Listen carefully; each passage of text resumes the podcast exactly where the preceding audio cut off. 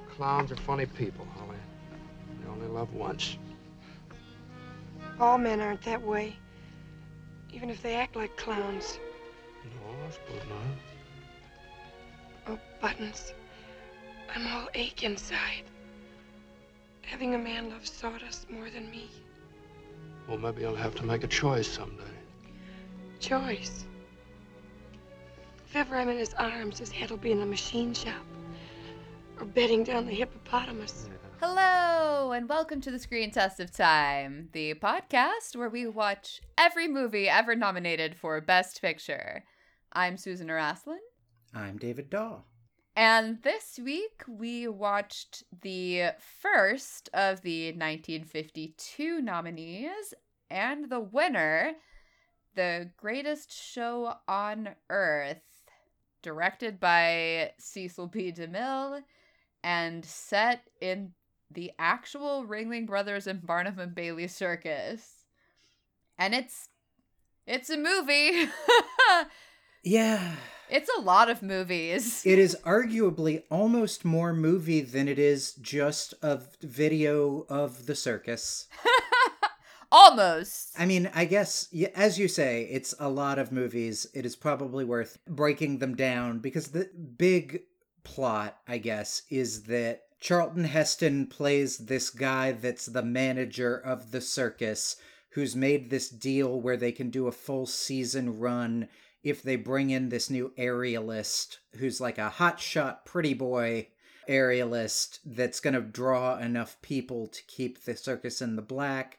That aerialist starts being in a very confusing love triangle with Brad's girlfriend, who's also an aerialist, where everybody is an asshole and not good at acting, and I can't tell what's going on at any point until somebody declares what's going on. And that wastes a lot of fucking time until another guy who's jealous about another girl that basically don't matter decides to hook up with the mob that's also in this movie for five minutes to rob the circus while it's en route on a train and it causes a huge train crash where this movie becomes an actually pretty good disaster movie for 15 minutes suddenly at the very end of the film. And then the girlfriend like gets the band back together and makes everybody like really put on a show even though everything seems lost. And then that's the end of the movie uh like it it works the circus keeps performing even though they were in a huge train accident Well, and also there's the weird romantic twist. that is the overall plot now to get into the six separate movies that are going on around that plot you know To me, one of the weirdest things about this film, and I think this is both a criticism and a bit of faint praise for Cecil B. DeMille, is at no point while watching this film did I think it was a good movie. In fact, I thought it was a bad movie. It was bad, like 100% not a good movie. And yet, I still watched it. It's two and a half hours long, and I was like pretty engaged the whole time. I had a very different experience because every single time, every single time we were in the sections that I would call, you know, for kids, where we just watched the fucking circus, I would check goddamn out because it would just be like, y'all ever seen elephants for like 10 minutes? Yeah, I mean, those parts I definitely was not super involved in.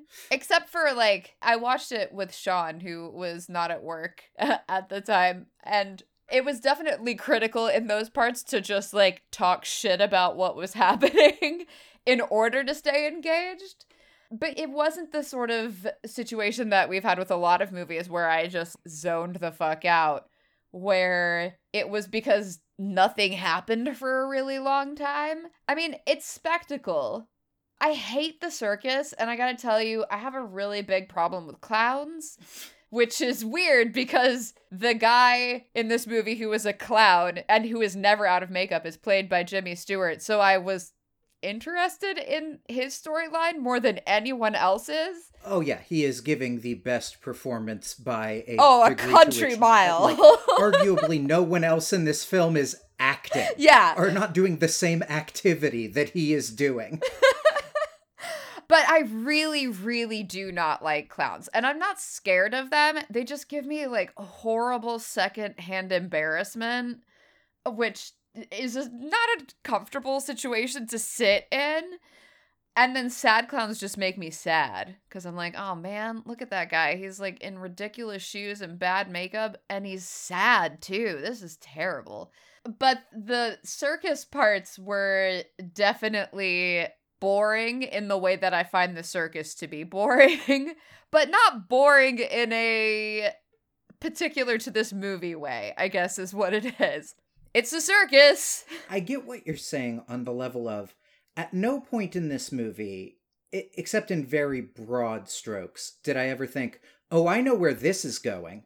I don't need to watch this next part. I had no fucking idea what was going to happen in this movie. None. Yeah. Which is not necessarily praise. No. And did I care about what was going to happen? Maybe three times in the two and a half hour movie. But I didn't know what was going to happen, so it had that going for it to keep me watching. yeah, I think that I cared in so much as I was like, I have no fucking idea where we're going with this. And I got to tell you, places where I did guess, I was wrong.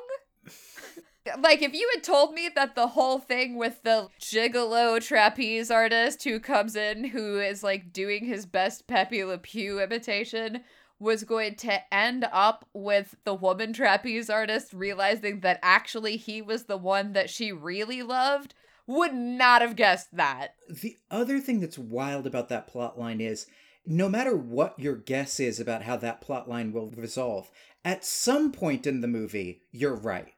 Because it varies so wildly. Like, at first, they're in this weird hate fucking on the high trapeze competition, but they're also so clearly into each other thing that turns into this bizarre thing where she keeps telling Brad, Charlton Heston's character, that, like, you can never understand the passion that you feel up there in the air. And you're like, do you just inherently want to fuck on the trapeze?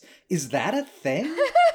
then after that, she turns away from him and gets like creepily obsessed with her life with Brad for 15 minutes until the other guy gets in a terrifying accident that she, for no real reason, blames herself for. It is 100% his fault. He literally cuts the net out from under himself before he goes up in the air. Yeah. She does nothing to inspire that, does not tell him to do it, and in fact seems pretty fucking annoyed by it. Yeah. But then he comes back and is doing. Let's take a moment to talk about just how awful him clenching up his arm is as like an acting thing. Oh god. And then when they uncover it Yeah. and they're like, "Oh my god." And I am I- it looks like he's holding his hand funny. There's no indication whatsoever that it is injured, damaged, or as it is for a little while, but then it turns out to be psychosomatic, paralyzed. Like, it is. There's nothing there that feels earned in their gasping about it. So he comes back and is ostensibly paralyzed in from the like the elbow down, I guess, on his right arm, so he'll never do aerialist shit again. And so Holly, that's her name, right? Who cares? Um, the girl. Holly is the yes, uh huh, yeah. she is like, well, now I have to be with him, and he's like, this isn't out of pity, is it? And she's like, you, you're sure, you're darn tootin' it is. I'm definitely doing this out of pity, and I'll marry you out of pity, and live with you the whole rest of my life out of pity. And he's like, oh, okay, I guess I like that then. And they're together for like 20 minutes until the giant train crash, where Brad gets like impaled on rebar but Jimmy Stewart's clown, who's a secret doctor, will get to it, saves him by giving him a blood transfusion from the aerialist guy.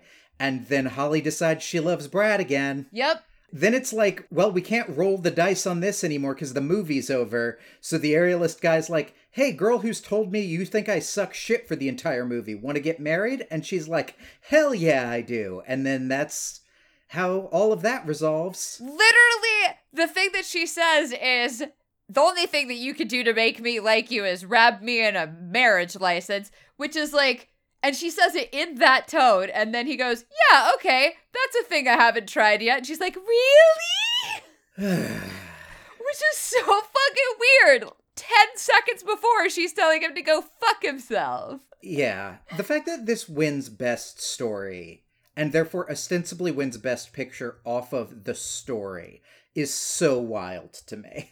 Actually, it, it apparently is thought to have won Best Picture because, and Best Director, because everybody thought that this was going to be DeMille's last movie, that he was old, and they wanted to really highlight this man who had been very important during the silent era and, you know, who was a kind of a, he's really a giant of cinema. And they're like, oh, well, we've got to give it to him because this is going to be his last movie. And then jokes on the Academy because 1956 rolls around and he comes out with the Ten Commandments. God, I yeah, I guess I, I guess that makes sense in terms of like why they would have done that. But like, God, what a tragic end to his career if this had been the last Cecil B. DeMille movie. Right? I mean, I haven't seen the Ten Commandments, but I've seen parts of it. But, you know, I'm like I'm very prejudiced going into that movie, which we will get to in four years because I fucking hate Charlton Heston and I don't like biblical epics. Yeah. But my guess is that it is a better film than this. So here's the thing. We should talk about Jimmy Stewart's character and then we should talk about Charlton Heston's whole deal. Charlton Heston is less a plot in this than like a weird vibe that keeps traveling between the plot lines.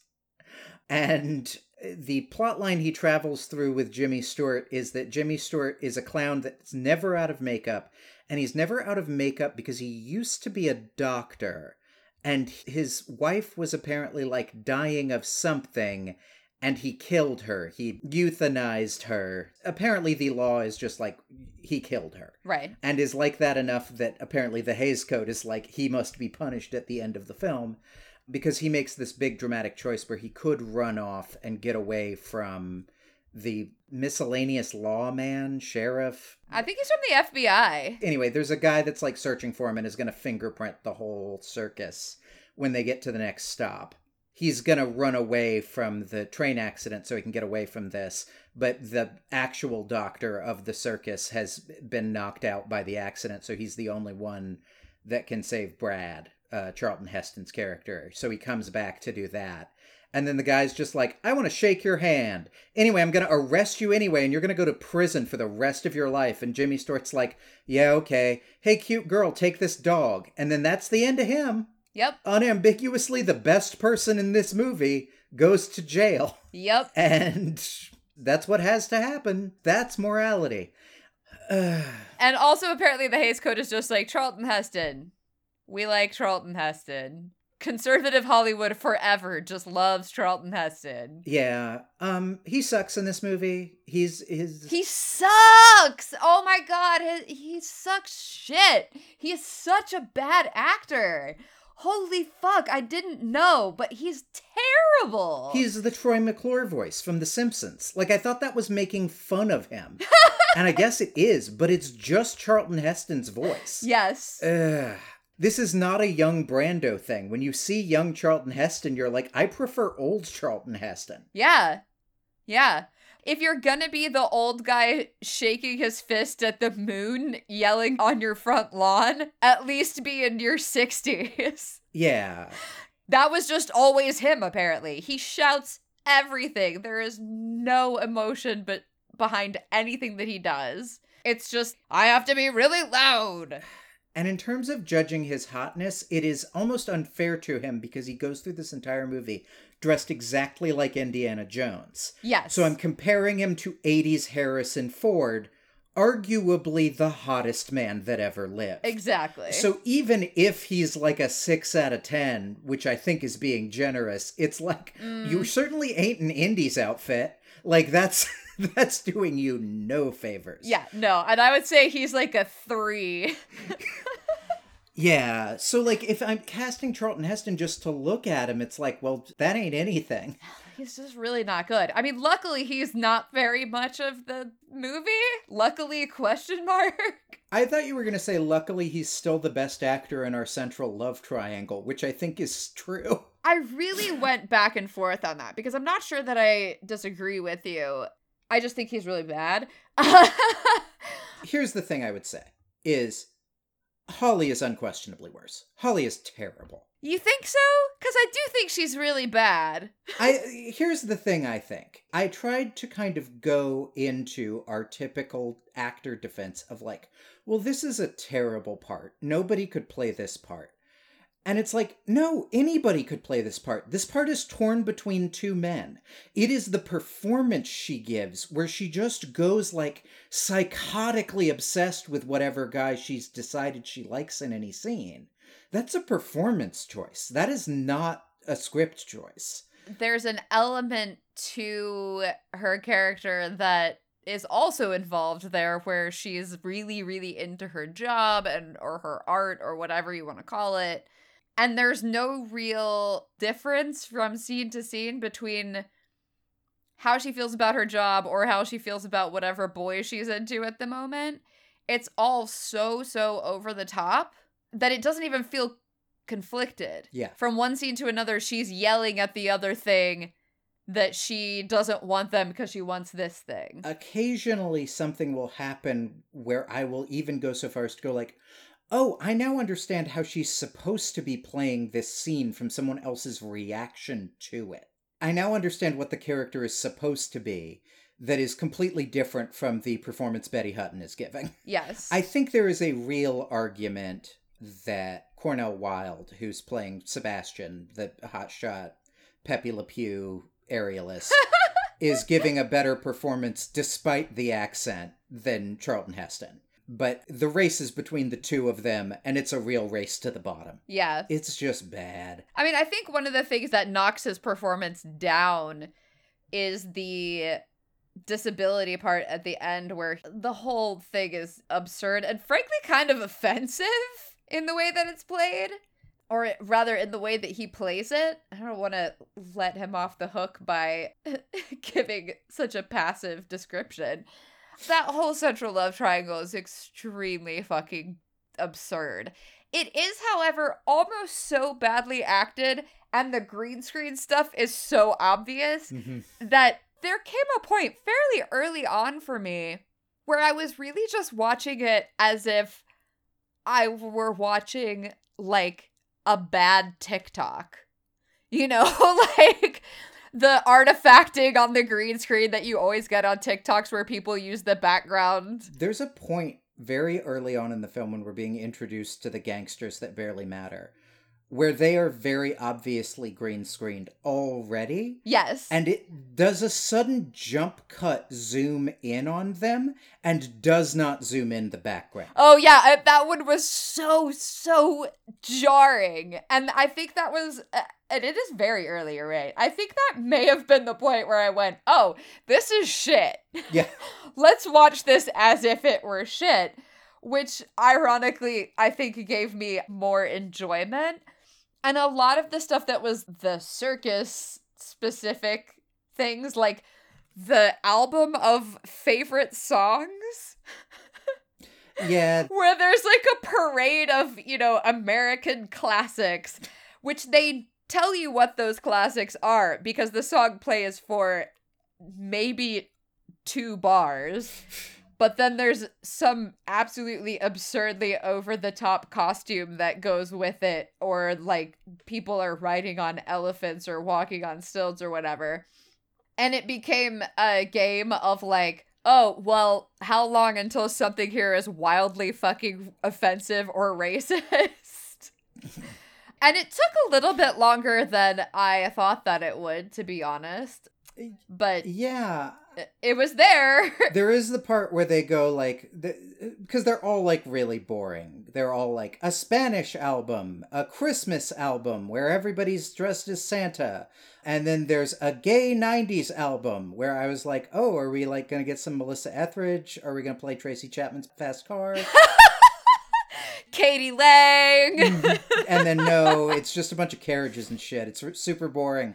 oh, but the gay 90s part was that the no, it was a later, it was a different part of that mm-hmm. same thing where Angel and Holly who are fighting over somebody. I think they're fighting over Brad. And everybody always tries to make Angel out to be a total slut and she does not respond to that and I think it's actually really charming.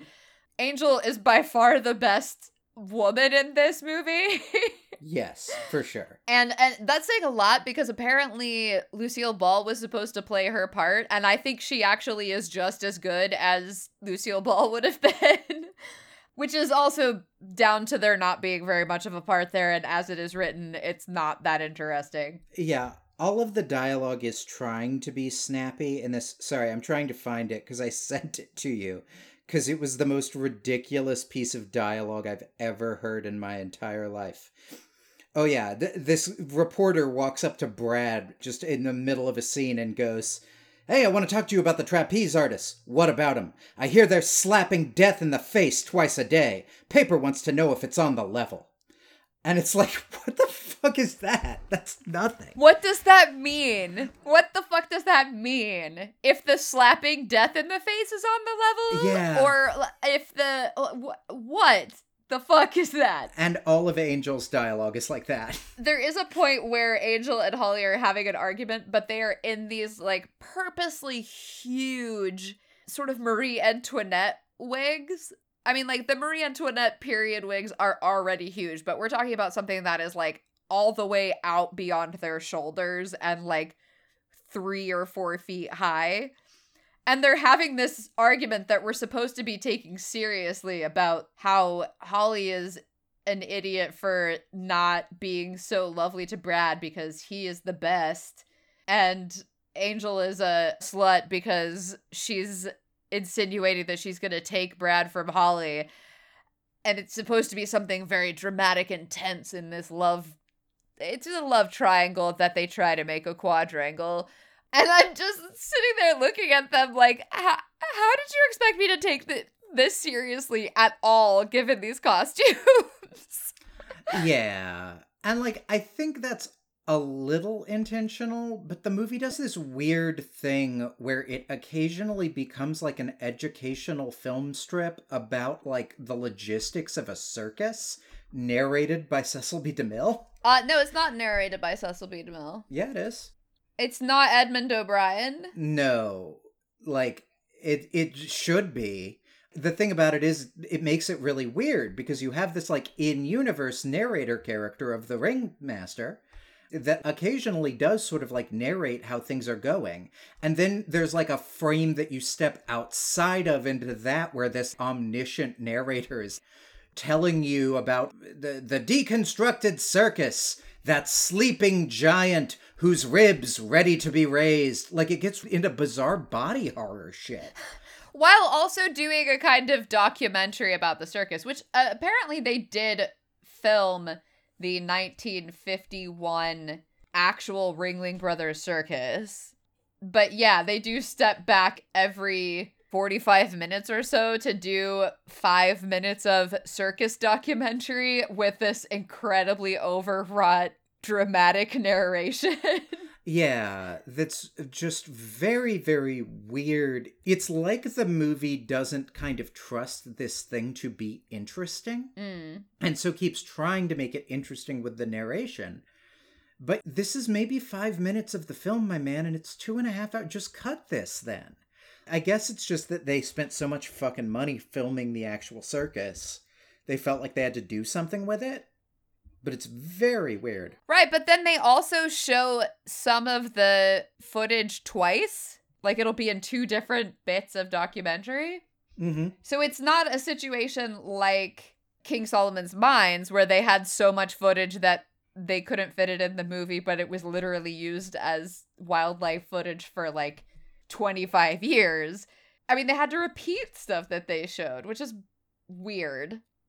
yeah Anyway, this is not a good movie. no It is also not it is not the kind of bad where you can have a really fun hate watch with it, but it is unpredictable not necessarily in a way that is positive or even earned. I think the reason why you can't guess what's going to happen next in here is because it doesn't fucking make any sense. I agree. It's because it is just a complete random grab bag. Uh, how anyone is going to react to anything. Yes. When characters will come back. Like the mobsters introduce themselves with the mob leader going like, "Watch out for that Brad guy. He's tougher than anybody you've ever faced." And then 45 minutes later, the, like Brad punches out the like secondary mobster guy who's like trying to run scams on the midway. And the mobster comes in and is like, "Hey, I have no plan but to do what I was going to do with every other circus manager and tell you to back off and let me do mob shit."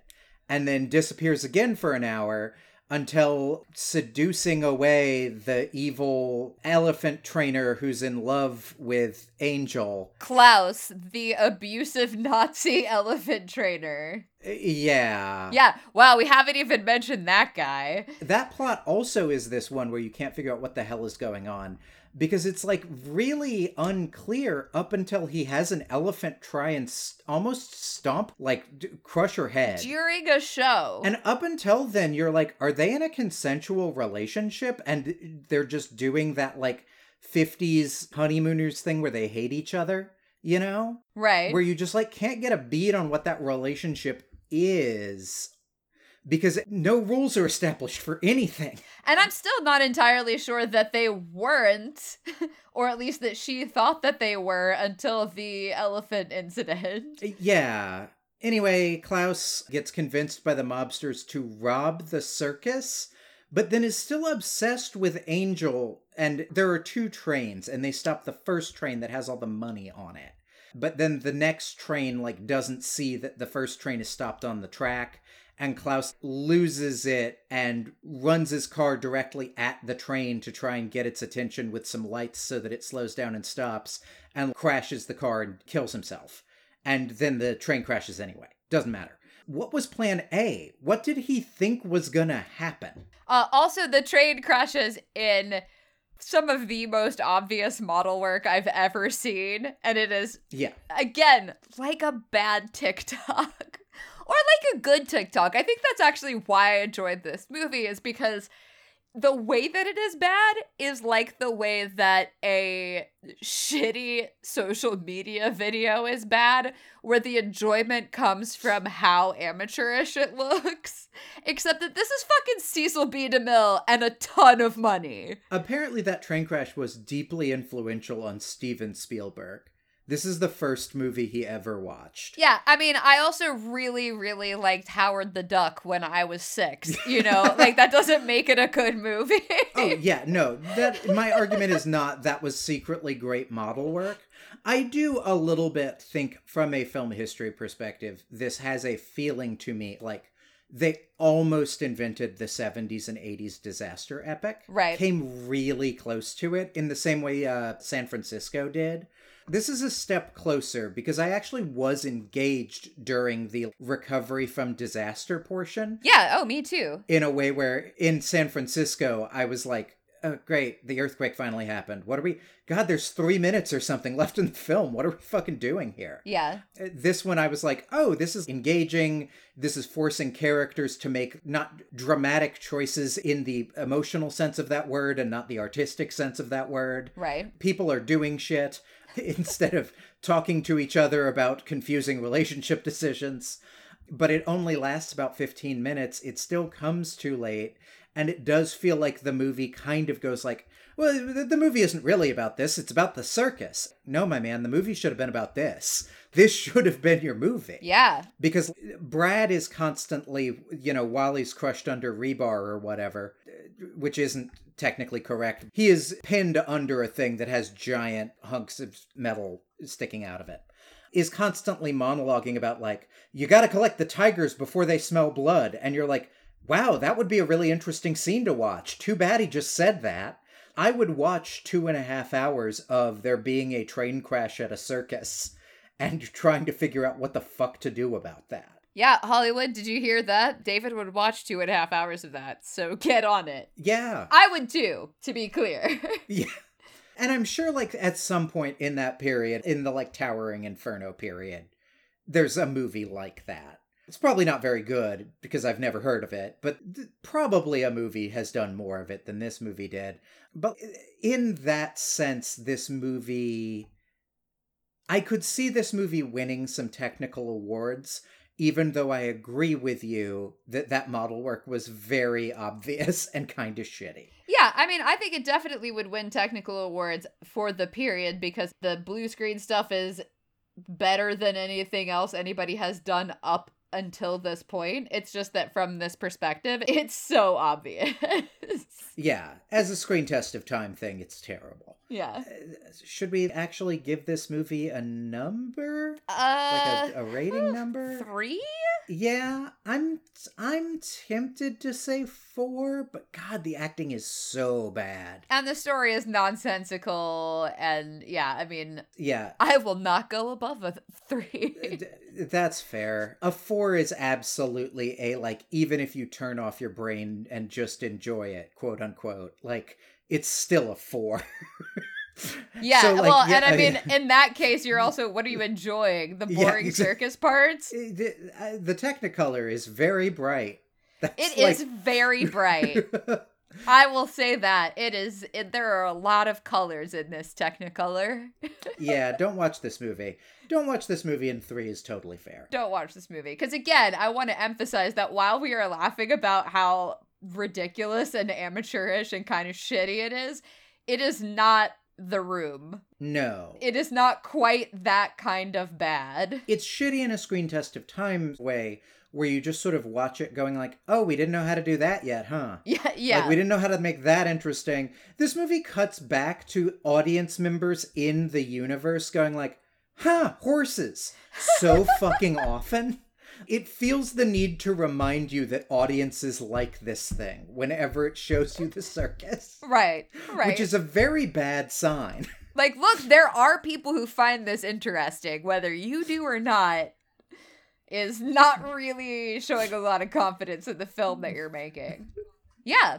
So, next week, we are watching The Quiet Man. The Quiet Man? Yeah. Yeah, I'm not really sure which one to emphasize there, but I will probably know next week. And it is a John Ford film, though it stars John Wayne, so it's kind of up in the air as to whether or not I will like it. Romantic comedy drama film is not my favorite combination of words, but yeah, it's not my favorite combination, but it's also uh, not the worst. yeah, I yeah, that's fair. There there are Though period movie musical disaster film may be my least favorite combination of genres. yeah, I think Which sucks because on paper, I feel like that's absolutely my favorite genre of movie. I think like in the uh, sort of same vein, but you're right, it is less so than that.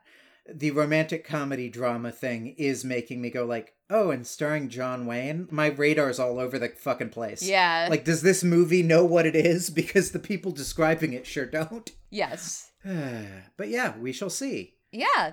Until then, This was a lot of footage of the circus, and arguably upwards of two people acting around that. yeah, I would say that one and a half is is definitely Yeah. for certain, possibly two. Yeah. Goodbye, everybody. Bye.